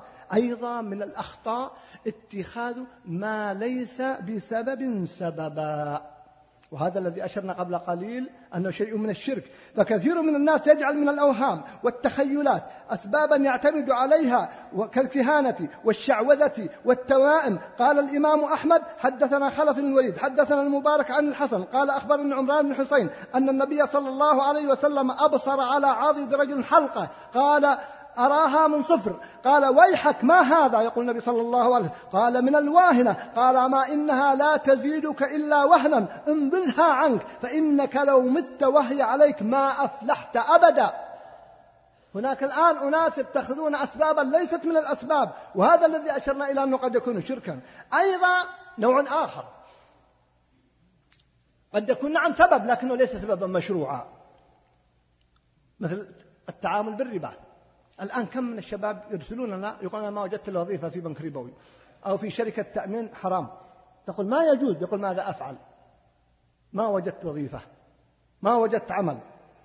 أو يأخذ بعلاج محرم. تقول لماذا تأخذ بهذا الأمر؟ قال ما وجدت علاج. فكل هذا الحقيقة الذي يأخذ بغير الأسباب الشرعية. قد تكون أسباب. نعم. قد يتداول الإنسان في شيء محرم ولحكمة يعلم الله جل وعلا قد يشفى. لكن في هذه الحقيقة لم يجعل الله سببا. أن يشتغل في بنك قد يأكل الرزق ويحصل على الرزق ويحصل على الوظيفة لكنه ليس بسبب لجلب الرزق. هذا كله حرام أيها الأخوة. يقول النبي صلى الله عليه وسلم إن الله لم يجعل شفاء أمتي فيما حرم عليها. أيضا أن يجعل من مزالق التعامل مع الأسباب أن يجعل همه أسباب الدنيا وينسى ما ينفعه في الآخرة. كبعض الناس الآن همه الدنيا. لكن اسألوا عن الآخرة. ما نصيب الآخرة في حياته؟ كم يقضي في اليوم وفي الأسبوع وفي الشهر وفي السنة للدنيا؟ من أجل رزق قد كفله الله وضمنه الله. انظر كم يقضي من الساعات ويقضي من الأيام. وتسأله عن الآخرة. وعن عمل الآخرة فإذا هي سويعات وعلى تقصير وتفريط وضعف. فهذه مزالق أيضا أيها الأخوة. ولذلك مثل الآن خذوا من الأخطاء الكبيرة جدا. الآن واقعة عندنا تشير إليها الصحف. حقيقة أمر محزن والله محزن. الآن بعض الجامعات التي أنشئت رفض مدراؤها ينشئون كليات شريعة. ليش؟ قالوا ما يطلبها سوق العمل. ما شاء الله وش سوق العمل هذا؟ هل هناك سوق عمل أعظم من العمل للآخرة؟ سبحان الله.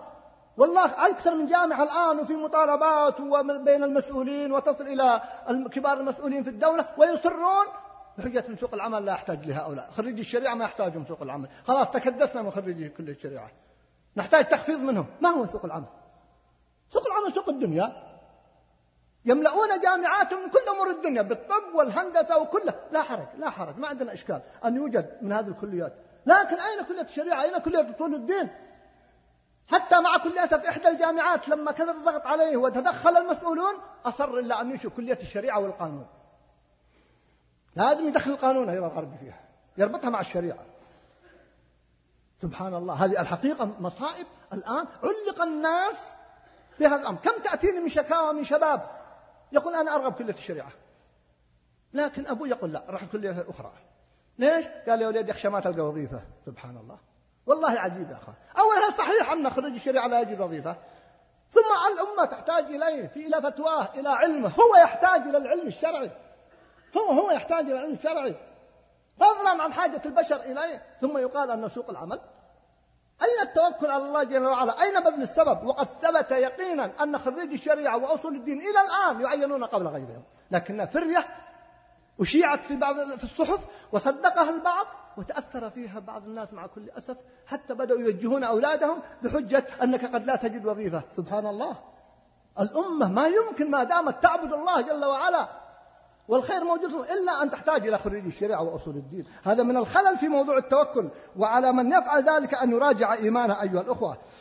أيضا من مزالق التوكل وإن كانت دقيقة وسبق أن أشرت إليه في أول حديثي أن يؤخذ بالأس أن يأخذ بالأسباب التي تضعف توكله. وأشار إلى ذلك أن النبي صلى الله عليه وسلم في قصة هم الذين لا يسترقون ولا يتطيرون ولا يكتوون وعلى ربهم يتوكلون.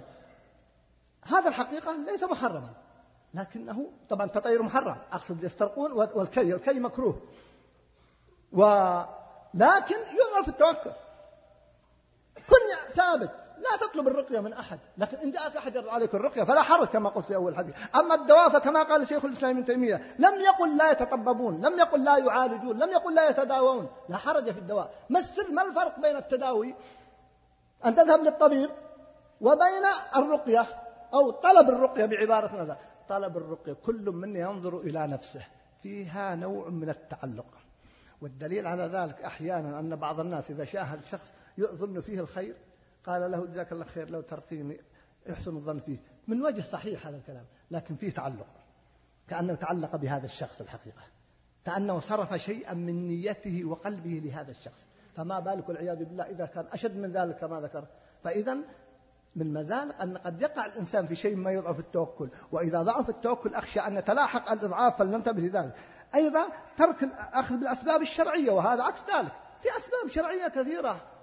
كما بينا وأغلب الدرس كله يركز على هذا المعنى. هذا من مزالق التوكل يقول الإنسان أنا متوكل لا أريد أعالج.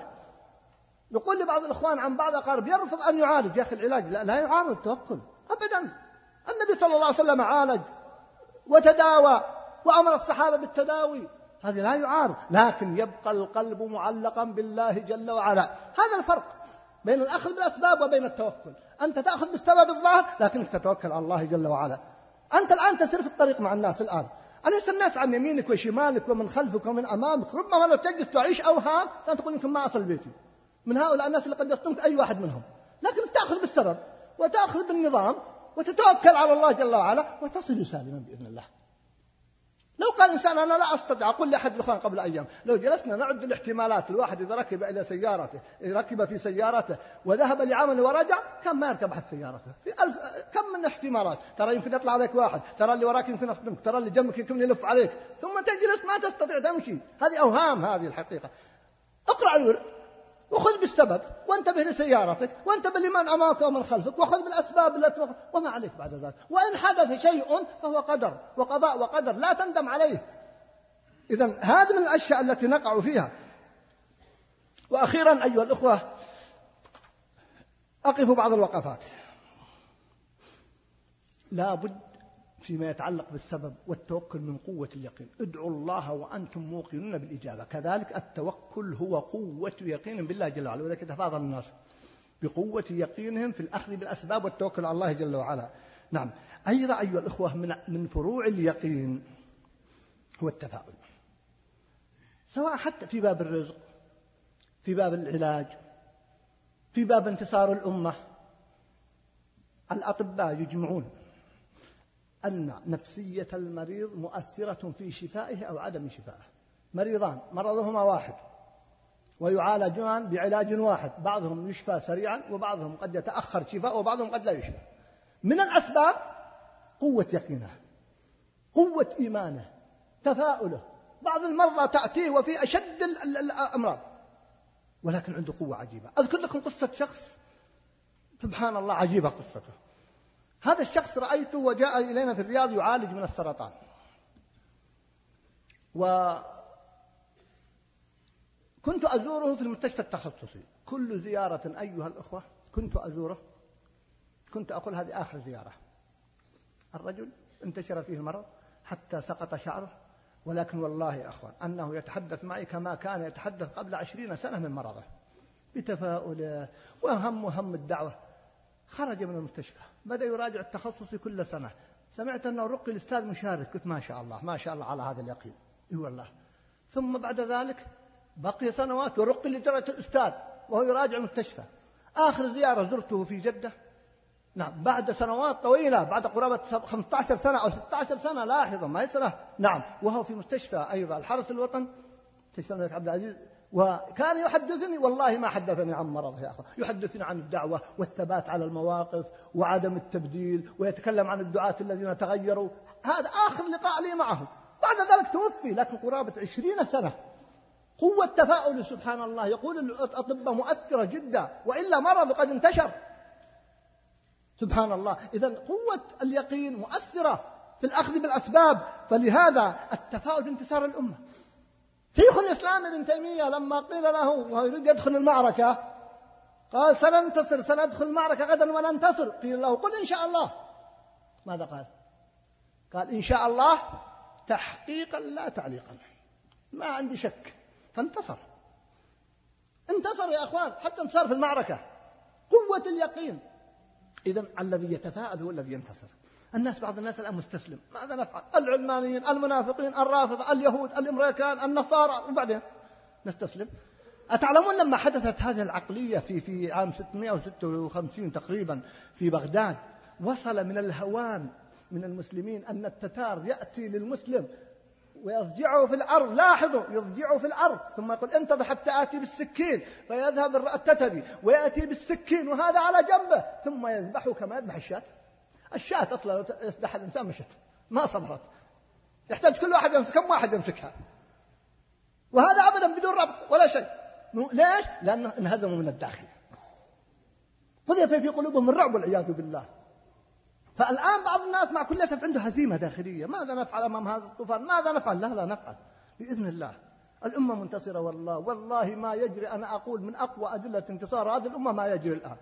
هذه الحملة الظالمة على كل المستويات على هذه الأمة وتآمر العلمانيين والمنافقين مع أعداء الله والليبراليين كلها من أقوى أدلة الانتصار لما يفتي أحد العلماء بفتوى في الاختلاط تقوم قائمتهم ولا تقعد. قبل ثلاثة أيام أحد كبار علمائنا بفتوى في موضوع الاختلاط.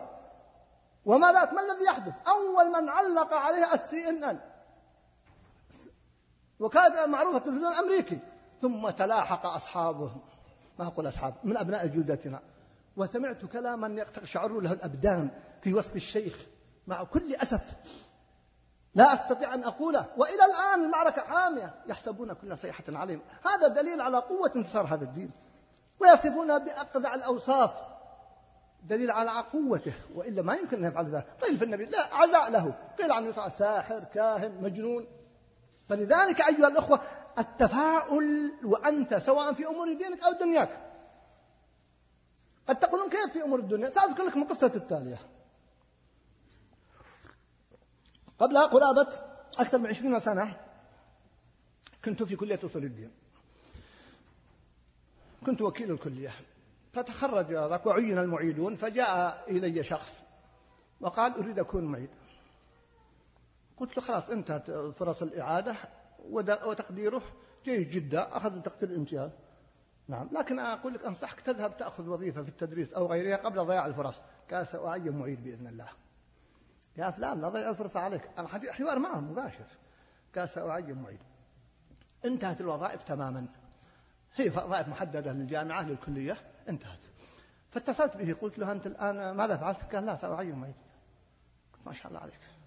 خلاص الله يقولك انتظر حتى يجيك رزقك فجأة أحد المعيدين ينتقل إلى جامعة أم القرى وتفضي وظيفته.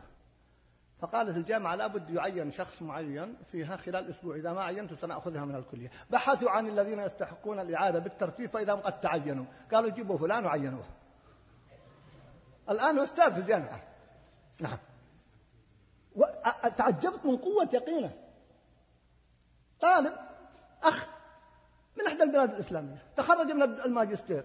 والنظام عندنا بقرار مجلس الوزراء إذا تخرج من الماجستير لابد يذهب لبلده يعمل سنتين ثم يعود يكون الدراسات حتى يؤدي دورة. فقلت له فلان الآن قال لا سأسجل الدكتوراه. قلت يا أخي الكريم النظام ما يسمح. قال سأسجل الدكتوراه بإذن الله. والله يا أخواني تعجبت من الرجل. فسألت زميل له قال هذا منهج يقول أخلق بالصبر أن يظفر بحاجته ومجبل القرع للأبواب أن يلج ما علمت ما مرت أيام إلا فعلا يأتي قرار ويصبح فعلا طالب في مرحلة دكتوراه والآن أستاذ في إحدى جامعات المملكة. قوة يقين عنده كان يتكلم مع بعض السبب طبعا كان يبذل السبب إذا التفاعل وأن تنطلق وأنت متفائل سواء للمستوى الشخصي أو على مستوى الأمة كما ذكرت من الأمثلة يعطيك قوة بإذن الله. أما المهزوم أما المتردد أما المتراخي أما أما أما ما يحصل شيء في النهاية. أيضا من الوقفات موضوع أيها الأحبة الدعاء مع الأخذ بالأسباب كما بينت. ولما برزوا لجالوت وجنوده قالوا ربنا أفرق علينا صبرا. ولما توجه تلقاء مدينة قال عسى ربي أن يهديني سواء السبيل. والنبي صلى الله عليه وسلم في بدر إذا لابد من الدعاء لكن الدعاء مع العمل كما بينت قبل قليل. أيضا أهمية جهاد الكفار والمنافقين والأخذ بكل سبب لذلك وجاهدهم به جهادا كبيرا. يا أيها النبي جاهد الكفار والمنافقين واغلظ عليهم. العبرة بالأخذ بالأسباب إذا لم تستطع إلا هذا السبب ولو كان يسيرا. فإن الله جل وعلا يبارك فيه. وقصة موسى في كما ذكرت وقصة مريم عليه السلام وقصة النبي صلى الله عليه وسلم. كلها تؤكد الأخذ بالسبب ولو كان يسير. يجعل الله فيه بركة وقوة. أقف بالنسبة وأختم هذه الكلمات فأقول علينا واجب كبير. والأمة تنتظر منكم الأخذ بالأسباب في كل مناحي الحياة في أمور الدين والدنيا. ما تيسر من آه، أسئلة معي خمس دقائق فقط حسب ما حدد الشيخ. سأختصر وإن كنت أجبت على بعضها أكتفي بها والله أعلم. يقول نرى بعض من العقلاء يفرط في الاعتماد على الأسباب المادية. الحقيقة كلمة العقلاء فيه نظر لأن العاقل لا يمكن أن يفرط في الأسباب مثل تربية الأبناء أو غيرها. أشرت إلى هذا ولا بد أن السؤال أنه كتب قبل أن ألقي المحاضرة أو ألقي الدرس. ركزت على هذا المعنى وأنه قدح في الشرع والعقل عدم الأخذ بالأسباب أو الاتكال عليها أو التفريط قدح في ذلك. هل من اتخاذ الأسباب في تحقيق النصر الصدع بالحق؟ نعم الصدع بالحق. شيخ الإسلام ابن تيمية وقف أمام التتار ومعه بعض أصحابه وتكلم كلاما شديدا قويا وقال له إن أبوك كان خيرا منك. حتى ومن هو كان التتار أمر عجيب وماذا فعلوا؟ فلما خرج بعض طلابه أو بعض أصحابه ما أقول طلابه حقيقة حتى لا أحمل الشيخ رحمه الله هذا الأمر بعض من رافقه قالوا ما نقدر نذهب معك. قال كلام تكلمت كلام أنا أمام التتار يمكن ما أراد يعاقبك أمامه. أكيد سألحق فيك الآن. فريق يقضي عليك. نحن نعتذر. قال كيفكم؟ راحوا مع طريق وهو مع طريق. قبل وصول دمشق فإذا كتيبة تلحق شيخ الإسلام ابن تيمية ومع معهم الهدايا المحملة فأعطوهم من الهدايا والجوائز من التتار. طيب وأصحابه؟ غار عليهم نصوص فدخلوا دمشق عراة. نعم. الذين قالوا ما نقدر نروح معك دخلوا دمشق عراة. حتى ثيابهم أخذوها. وشيخ الإسلام يدخل. نعم. الأخذ بالأسباب وقوة اليقين تؤثر في هذا الأمر. يقول ما أبرز الأسباب التي يمكن أن يتخذها المسلم في مدافعة التيار التغريبي؟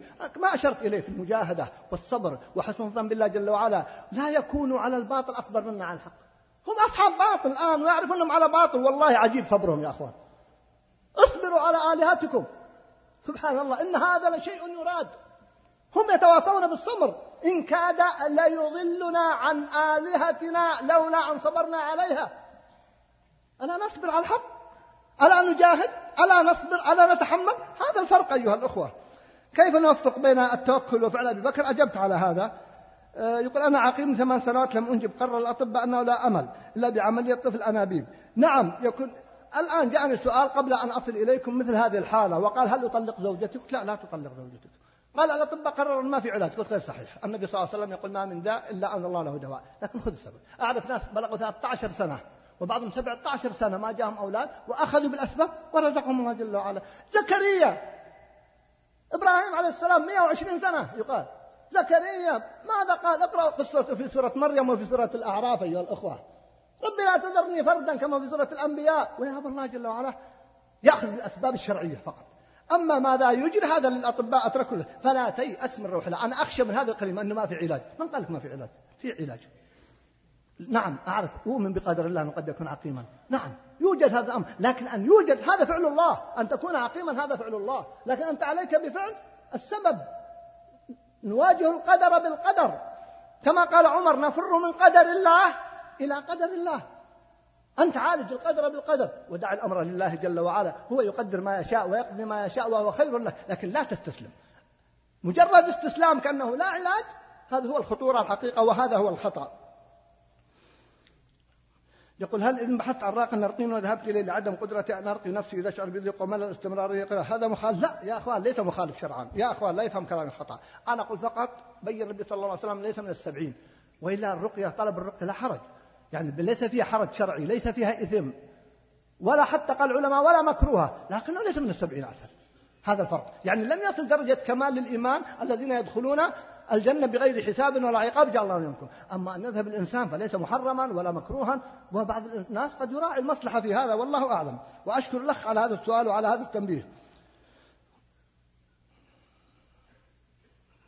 ابني يقول لي ما يجوز التجسس علي؟ نعم. لأن قصده هو في سؤالي له لما تأخرت. أصلا خلينا نعترف هل هو أصلا هل هو تجسس أو لا؟ هذه تربية. كونه يسميها تجسس التجسس شيء آخر وكلنا نعرف معنى التجسس. أما أن يربي الإنسان ابنه ويسأله أين ذهب وأين جاء كثير من الأبناء ضاعوا بعدم سؤال آبائهم وأمهاتهم عنهم. بل اسأله وناقشه لكن بأسلوب ناقش عقله حاور عقله لا تتعامل مع بدنه. الخطأ أن نتعامل مع الأبدان دون العقول. قلت هذا مرارا تحاوروا مع أبنائكم في عقولهم مع عقولهم أيها الأخوة. قلت لكم قصة الطفل الذي في رابعة ابتدائي في اللقاء الماضي الذي قبله. أنا نقلها لي وكنت أي أحد محارمي الحق وكنت حاضرا. سأل أمه قال يا أمي قال له أبوه قال يا أبتي أريد كذا وكذا. قال شوف إذا سمحت أمك ما عندنا مانع. قال يمه أبغى أفعل كذا وكذا. قالت أمه لا. قال يا يمه. قالت لا. قال طيب أنا فهمت لا لكن ليش لا؟ والله حيرنا جميعا. فهمت؟ لا لكن ليش لا؟ أنت تعرف الأم. تعاملوا مع عقولهم يا أخوان. ما دمت قلت له لا بين له ليش لا؟ إذا سألته ليش تخلف اسأله ليش سألته أنك حريص عليه. ليس تجسسا كما هو عنده مشكلة في مخه والآن هكذا زين له زملائه عالج المشكلة. قل لا ليس تجسس هذا. بل عناية وتربية وحماية وحرص. أساليب كثيرة. أما أنهم الأبناء خوفا من يقول تجسس هذا الحقيقة ضياع. وهذا تضييع للأبناء. أسأل الله أن يحفظنا وإياكم ويسدنا وإياكم. أعتذر إن كنت قد أخرتكم ولكن الحديث ذو شجون والموضوع عظيم جدا. بارك الله فيكم ونفعكم ونفع بكم. كرر شكري لكم وللأخوة القائمين على هذا المسجد المبارك ولتلك القنوات التي فعلا سجلوا هذا اللقاء ويتيحون فرصة لمن لم يسمع هذا اللقاء أو يشاهد وكذلك لمن نقله عبر البث المباشر من أيضا الإنترنت وغيره. الشكر لكم جميعا. بارك الله فيكم وحفظكم. والسلام